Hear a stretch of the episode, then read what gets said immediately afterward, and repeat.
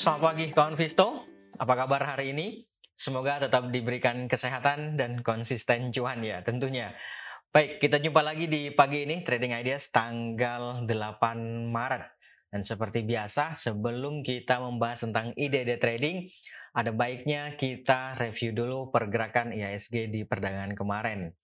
Ya, kemarin indeksnya kembali ditutup melemah, yaitu berada di level 67 66 itu lebih pasnya. 6766.758 tapi kalau mau dibuletin bagus sih. 6767 angka cantik ya. Nah eh, pelemahannya kemarin sebanyak 40 poin. Kalau secara poin kalau secara persentase pelemahannya sebanyak 0,59 persen. Ini cukup banyak ya banyak sih pelemahannya gitu bukan pokoknya kalau di atas 0,5 persen bisa dibilang itu banyak lah pelemahannya. Nah melihat dari pergerakannya memang sejak awal perdagangan indeksnya tampaknya sudah mengalami tekanan jual bahkan itu bertahan sampai dengan pertengahan sesi pertama. Nah, di pertengahan sesi pertama sempat juga muncul dorongan beli yang mencoba untuk menghambat laju pelemahan indeks, akan tetapi itu belum mampu untuk membawa indeks bergerak lebih jauh atau ya belum mampu melewati uh, atau belum mampu bergerak di teritori positif gitu ya. Nah, kalau bicara uh, kecenderungan tentu indeksnya cenderung bergerak melemah di sesi pertama ini meskipun sempat muncul dorongan beli yang terjadi di akhir sesi pertama. Akan tetapi uh, melihat apa dominasi pergerakan indeks itu tetap didominasi oleh tekanan jualnya gitu ya atau sellersnya. Nah, sedikit berbeda dengan sesi pertama di sesi kedua justru lebih banyak didominasi atau penguasaannya lebih uh, tinggi lagi di tekanan jualnya gitu ya. Artinya dorongan beli yang terjadi di sesi kedua kemarin itu tidak setinggi atau tidak sebanyak yang terjadi di akhir-akhir sesi pertama gitu secara keseluruhan di sesi kedua juga bergeraknya cenderung uh, melemah gitu ya. Kemudian kalau kita lihat dari sesi pertama sampai dengan sesi kedua ya tentu saja semuanya bergerak cenderung uh, melemah gitu ya. Apakah ini kemudian nanti akan berdampak ke hari ini? Nanti coba kita lihat bareng-bareng. Nah, dari pelemahan terjadi di indeks tersebut saham-saham apa saja sih di perdaan kemarin yang pada akhirnya membawa indeks bergerak melemah? Lima besar saham yang membawa indeks bergerak melemah di perdaan kemarin. Yang pertama ada Astra Internasional, kemudian ada Mega, lalu ada Bian, ada MDKA, dan terakhir ada United Tractors. Itu dia lima besar saham yang membawa indeks bergerak melemah. Ya. Nah, sebaliknya lima besar saham yang mencoba untuk menghambat laju pelemahan indeks. Ada apa saja? Yang pertama ada BRI.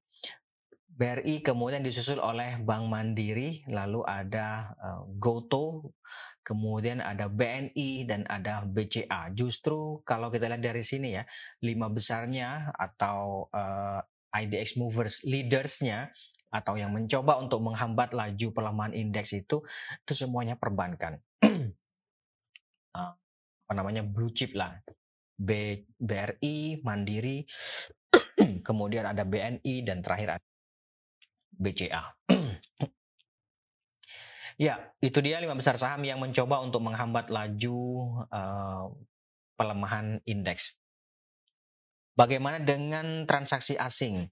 Ya, lihat transaksi asing di peran kemarin asingnya sendiri mencatatkan net sell yaitu sebanyak 377 di pasar secara keseluruhan. Kalau kita coba uh, lebih rinci lagi, di pasar reguler sendiri, di pasar reguler sendiri asingnya mencatatkan net sale sebanyak 197 bio. Iya, sedikit sih memang. Nah, kalau di pasar non regulernya aslinya mencatatkan net sale sebanyak 179 bio. Jadi kalau di total menjadi net sale-nya 377 bio. Nah, dari uh, net sale asing yang terjadi di pasar reguler tersebut saham-saham apa saja sih di perdagangan kemarin yang banyak dijual oleh asing ya. Lima besar saham yang paling banyak dijual oleh asing di perdan kemarin yang pertama ada BCA. BCA menduduki ranking pertama yang paling banyak dijual oleh asing yaitu sebanyak 182 uh, bio.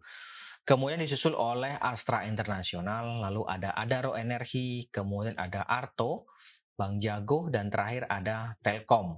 Itu dia lima besar saham yang paling banyak dijual oleh asing. Selebihnya ada Unilever, BNI, kayak gitu ya, ICBP atau ICBP, kemudian ada Excel juga. Itu termasuk juga salah satu yang paling banyak dijual oleh asing, akan tetapi masuknya ke 10 besar. Kalau lima besarnya sebagaimana tampak di uh, layar ya.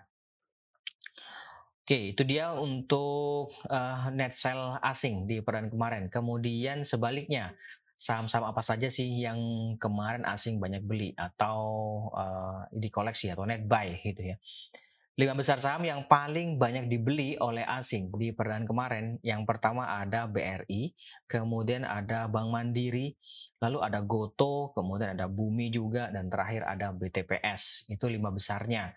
Kalau kita coba lebih uh, banyak lagi ada PTBA, PTBA, kemudian ada BRIS, lalu ada ESA. ESA juga termasuk salah satu yang paling banyak beli uh, paling banyak dibeli oleh asing dan juga Buka, Buka MDKA. Itu masuknya ke 10 besar semua. Ya, 10 besar yang paling banyak dibeli. Nah, itu dia untuk transaksi asing. Bagaimana dengan outlook hari ini? Nah, sekarang kita ke sini dulu ya.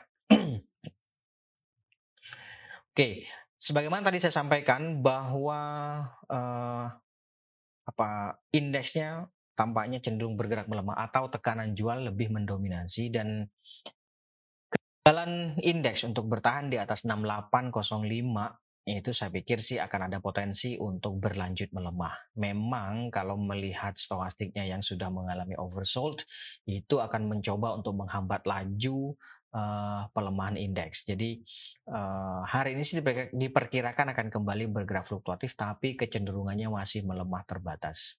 Ya, masih melemah. Jadi ring pergerakannya diperkirakan antara 6720 di sini nih kawan, yang garis biru nih. 6720 sampai ya di atasnya 6805 itu yang terdekat gitu ya cenderungnya masih ada potensi untuk melanjutkan pelemahan yang terjadi di perdagangan kemarin bisa saja sih di awal dibuka menguat terlebih dahulu seiring yang berjalannya waktu pelemahannya semakin eh, penguatannya semakin menipis gitu ya intinya sih ya, ada potensi untuk bergerak melemah lah gitu oke kemudian sekarang kita ke ide trading Ide trading yang pertama ada sebentar, kita lihat dulu. Saya lihat dulu. Ide trading yang pertama ada BCA. Oke, BCA. BCA kemarin memang sih asing banyak uh, jual ya. Akan tetapi dia kan termasuk nomor satu yang uh, apa mencoba untuk menghambat laju pelemahan indeks di barang Nomor satu bukan sih? Ternyata nomor lima masuk lima besar lah ya masuk lima besar nomor satunya BRI nanti coba kita lihat juga BRI-nya sekarang kita lihat dulu ke BCA ya BCA ini saya pikir cukup menarik sih. Penguatan yang terjadi di peran kemarin itu tampaknya mencoba untuk bertahan di atas 8350 eh, jadi melihat ini saya pikir boleh saja ini uh, spekulatif buy. It, uh, ini inverted hammer bukan? Ini bukan inverted hammer sih. Ya boleh lah kalau mau dibilang inverted hammer tapi tidak sempurna. Lebih tepatnya sih ini white white opening marubozu gitulah ya. Uh, belt hold juga tidak uh, bisa juga dibilang belt hold tapi sekali lagi tidak sempurna. Nah, melihat kemampuan harga untuk bertahan di atas 8350 atau munculnya dorongan beli yang mencoba untuk menghambat laju pelemahan yang terjadi selama ya beberapa hari terakhir saya pikir ada peluang untuk berlanjut menguat. Jadi boleh saja sih ini spekulatif buy di 8350 sampai dengan 8425 juga boleh di level itu.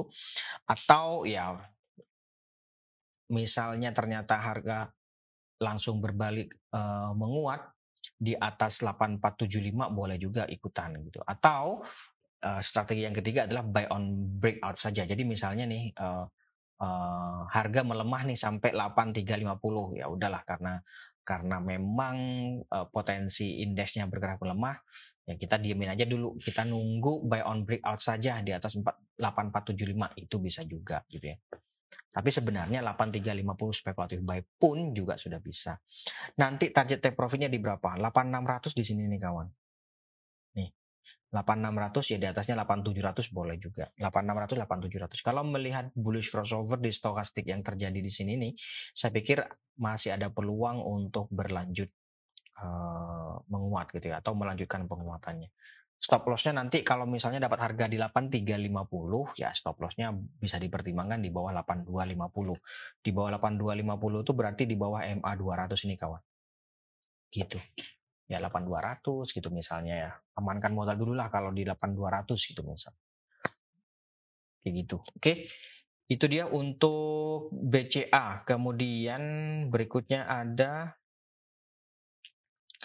MIDI MIDI Oke, MIDI ya.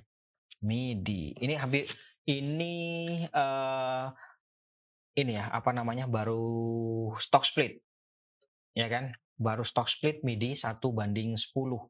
Sebelumnya kan harganya 4 ribuan kalau nggak salah ya. 4 ribuan ya 3 ribuan gitulah.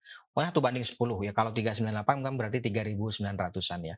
Kan sempat juga 4.500. Nah, melihat ini pergerakan yang terjadi uh, nih ya, saya pikir masih ada potensi untuk berlanjut melemah. Idealnya sih barangkali sudah punya ya nggak ada salahnya di take profit terlebih dahulu, itu ya. Karena kan ini gini nih, nih nih saya gedein deh. Memang sih kalau bicara tren ya trennya uh, masih menguat sih. Tapi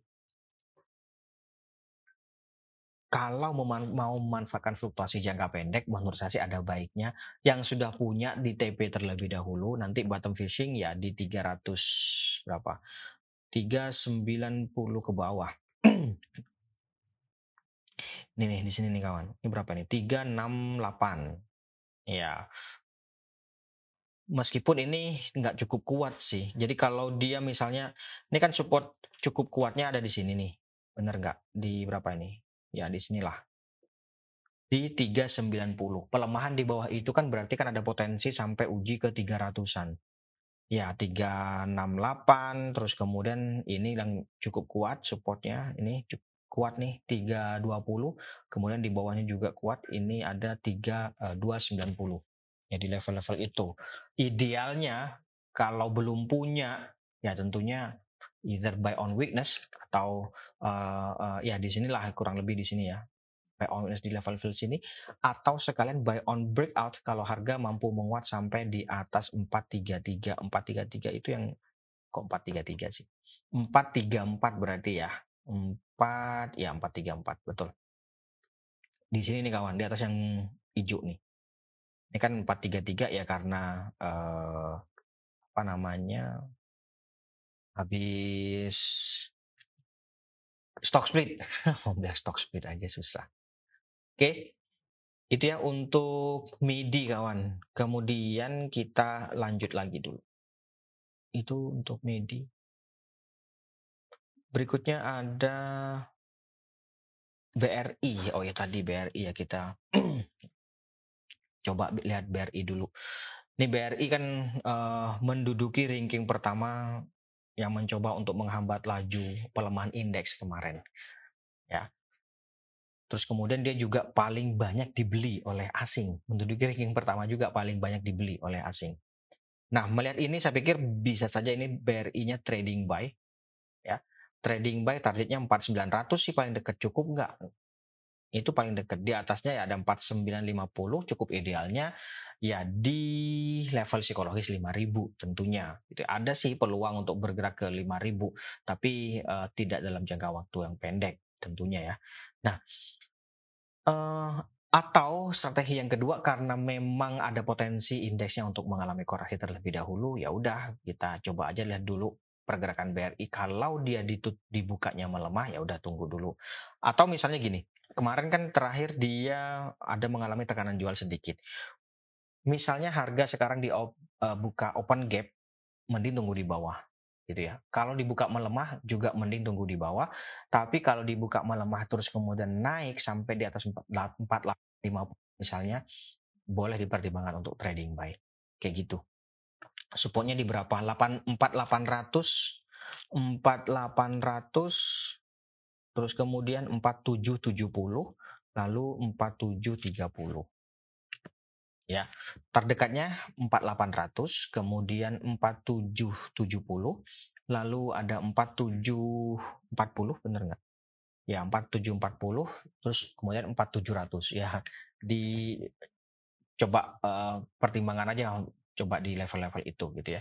Sementara resistance levelnya ya itu tadi 4900, 4960 atau 4950 kemudian level psikologis 5000 gitu kawan. Oke, itu untuk BRI.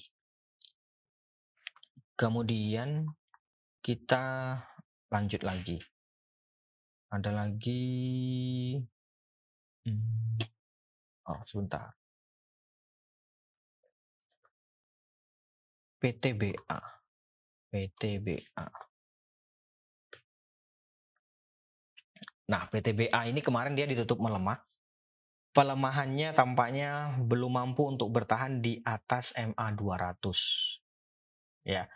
Pas di hari ketiganya dia turun di bawah MA 200. Maka idealnya yang belum punya menurut saya sih ada baiknya dipertimbangkan untuk buy on breakout di atas 3900 bagi yang belum punya. Bagi yang sudah punya menurut saya nggak ada salahnya untuk uh, amankan keuntungan terlebih dahulu ya boleh dipertimbangkan di 3850 atau 3900 sampai 3850 di level-level itu uh, untuk TP-nya. Tapi bagi yang belum punya mending buy on breakout saja. Setidaknya di atas 3900. Ingat kalau buy on breakout berarti tunggu volumenya juga uh, cukup tinggi gitu ya.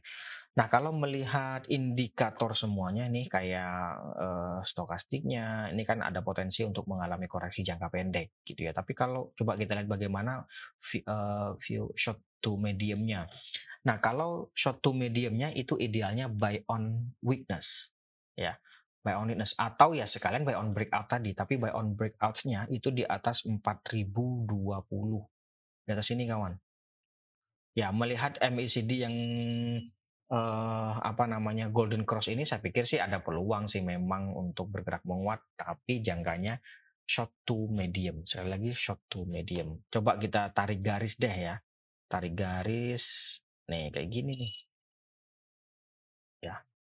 Gitu ya itu untuk uh, eh, PTBA kemudian kita lanjut lagi ada Akra. Akra. Oke, ini dia Akra. Ya, Akra di perdaan kemarin dia ditutup menguat dan uh, Ya, Akra di perdaan kemarin dia ditutup menguat dan tampaknya akan mencoba untuk uh, bertahan di atas ini nih di atas 1390. Jadi ada baiknya dipertimbangkan untuk spekulatif buy juga boleh sebenarnya, tapi lebih pasnya sih trading buy. Resikonya lebih tinggi ya. Ingat kalau trading buy resikonya lebih tinggi. Jadi kalau idealnya sih tentu di sini nih buy on weakness-nya. 13 mending mending tungguin aja deh. Ya, ada baiknya tungguin aja. Di berapa ini? 1320 sampai dengan 1300. Ya. Atau di sini 1280. 1280 sampai 1320 buy on weakness di level-level situ. Itu aja dulu. Kalau punya kalau punya nih ya, ini kan resistnya di sini nih. Resistnya kan deket banget nih. Kalau punya menurut saya sih ada baiknya uh, eh, TP dulu deh. Ya. Bagi yang sudah punya TP dulu, bagi yang belum punya buy on witness atau buy on breakout. Kalau trading buy kurang pas. Buy on breakout di atas 1450 sekalian. Itu kalau buy on breakout. Tapi kalau bicara cukup idealnya maka adalah buy on witness tunggu di bawah 1350. Gitu kawan. Ya. Oke, itu untuk Akra. Kemudian berikutnya ada Bris. Nah, Bris ini cukup menarik sih sebenarnya. Ini boleh saja sih trading buy. Targetnya paling dekat itu di sini nih kawan. Yang berapa ini? 1635. Ya silakan aja dihitung 1635. Kalau misalkan trading buy kemarin 1595, 1635 cukup nggak gitu. Kalau cukup boleh sih. Coba kita hitung deh. Kita hitung ya. Uh, kalau jual di 1635 dapatnya 2,5 persen itu kotor. Bersihnya 2,1 persen. Cukup sih. Saya sih cukup. Yang jelas untung lah gitu ya. Yang jelas untung lah 2,1 persen peluangnya. Jadi trading buy. Stop lossnya di bawah sini nih. Stop lossnya pastinya sih lebih uh, ini lebih 1540 lebih besar ya. Makanya trading buy. Trading buy itu berarti uh, potensial returnnya itu lebih kecil dengan dibandingkan dengan potensial risk itu ya. Oke, itu untuk uh, breeze. Kalau view-nya short to medium, saya view-nya short to medium gitu ya kurang lebih sama sih. Mending buy on weakness sekalian kalau view-nya to medium. Buy on weakness-nya di bawah 1500 malah. Oke. Okay. Itu untuk breeze. Kemudian ada lagi uh, sebentar. Breeze sudah. Oh, Excel. Excel. Ah, sebentar ya. Oke, Excel. Nah, ini dia Excel. Ya, Excel ini cukup menarik. Coba nanti kita lihat Telkomnya juga ya. Saya pikir Excel ini menarik. Kemarin dia mampu ditutup menguat meskipun penguatannya tipis, ya, sedikit sih, dua poin atau 20 rupiah. Tapi bicara yang cukup ideal, maka ini adalah buy on weakness boleh dipertimbangkan di 2020 sampai dengan 2040 di level-level itu saya pikir cukup uh, menarik sih atau ya sekalian di bawah sekalian di level psikologis 2000. Tapi sebenarnya di 2040 pun juga sudah boleh. Intinya sih buy on weakness gitu ya. Uh, konsolidasi terjadi selama sepekan terakhir ini targetnya di berapa? Kalau dapat harga di berapa? Katakanlah 2040 misalnya ya. Saya pikir atau 2050 ya 2020 sampai 2050 boleh uh, spekulatif buy di level-level itu atau de kalau dengan closing kemarin berarti buy on weakness gitu. Nah, TP-nya bisa dipertimbangkan di 2130 sampai dengan 2160 di 2170 di sini nih. 2170 Ya kalau cukup idealnya sih TP-nya di sini. Ini berapa ini? 2220. Tapi sini dulu deh. Nggak usah jauh-jauh dulu ya. 2170 lah gitu. Kalau view-nya, saya view-nya agak panjangan gitu. Misalnya agak panjangan. Oke, agak panjangan sih ya boleh saja. Ini spekulatif buy atau buy on witness juga sih tetap buy on witness. 2020 atau 2010. Kalau dapat harga di 2040 atau 2000 uh, 20 misalnya ya. Di bawah 2000 nggak ada salahnya diamankan amankan modal terlebih dahulu. Tapi kalau dapat harganya di 2000, 2010 gitu, ya udah turunin aja dulu lagi 1980 misalnya di bawah situ boleh untuk amankan modal. Tapi yang jelas ini cukup menarik karena ini sudah ya uji support yang sekaligus cluster uh, level psikologis 2000 di di wilayah itu. Gitu ya. Jadi sekali lagi ini buy on witness 2000 2020 sampai dengan 2050 saya pikir boleh di level-level itu gitu ya. Hmm, TP-nya 2130 2130 kemudian di atasnya ada 2170 gitu kawan. Oke, lalu kita lanjut lagi. Setelah uh, Excel ada hmm, CBRE. CBRE dulu deh. Ini kan baru nih ya. Ini trennya sih melemah sih. Ya, trennya melemah. Jadi kalaupun tertarik dengan saham ini saya pikir nggak usah jauh-jauh sih. Satu poin aja udah keluar. Beli 55 jual 56. 57 itu sudah sudah sudah untung sih. 56 aja udah untung, satu poin. Tapi yang jelas ini trennya melemah gitu ya. Jadi kalaupun tertarik seperti ini, ini nggak bisa ditinggal, terus kemudian mesti dipantau terus. Bagi yang masih baru-baru, menurut saya sih ada baiknya hindari dulu saham-saham yang kayak gini. Oke, itu untuk CBRE. Kemudian lanjut lagi ada uh, TAIS. Ya, ini sama juga sih. Ini cenderungnya cenderung bergerak melemah. Jadi uh, sebentar. Memang sih sempat muncul dorongan beli dua hari terakhir trading buy TP-nya di sini. Ini berapa nih? 240. 240 itu sudah bagus sih 240 ya. 240 sudah bagus sih. Kemarin closingnya 228. 240 bagus sih. Stop loss di bawah 220. Kalau harga melemah di bawah 220 ada baiknya keluar terlebih dahulu. Jadi ini trading buy, gitu ya. Oke. Kemudian ada uh, apa? Pada pada ini pada ya. Wah, ini trennya melemah semua sih. Ya kalau bicara tren ini melemah sih. Cuman memang uh, dalam jangka pendek, pokoknya yang saya sebutan tadi tadi itu yang ditanyain ini uh, tampaknya tidak bisa ditinggal. Semuanya tidak bisa ditinggal dan nggak usah jauh-jauh ngambilnya. Satu dua kemarin closing satu dua delapan. Ini trading buy juga. Muncul tekanan jual di akhir-akhir perdagangan kemarin. Uh, satu satu tiga puluh Nih. 133, 133, 138 itu resistance levelnya. Tuh, jadi uh, bisa saja ini trading buy, boleh saja trading buy, tapi di bawah 121 kalau harga di bawah 121 atau bahkan di bawah 125 itu yang terdekatnya mending uh, amankan modal dulu gitu ya. Yang jelas ini resikonya cukup tinggi.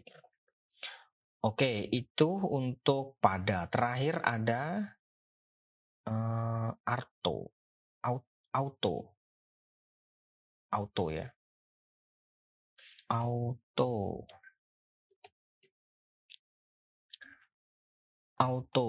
Nah, auto ini ya trading buy juga atau buy on breakouts juga boleh di atas 1855. Nanti TP-nya di 1890 di level-level itu. Kalau mau pasang trailing stop ya itu lebih bagus lagi. Jangan lupa pasang trailing stop itu boleh sih. Ya, di di di desktop investasi itu kan ada tuh trailing stopnya. Jadi gunakan itu aja. Cukup menarik sih. Oke, itu untuk auto. Halo, ah, Bapak calon sudah telat gabungnya Pak calon. Baik, saya pikir itu dulu uh, untuk hari ini kawan Visto, terima kasih atas kehadiran dan partisipasinya. Kita jumpa lagi besok. Tetap jaga kesehatan. Mohon maaf jika ada salah kata. Sekali lagi terima kasih. Selamat pagi. Salam investasiku for better tomorrow. Better tomorrow.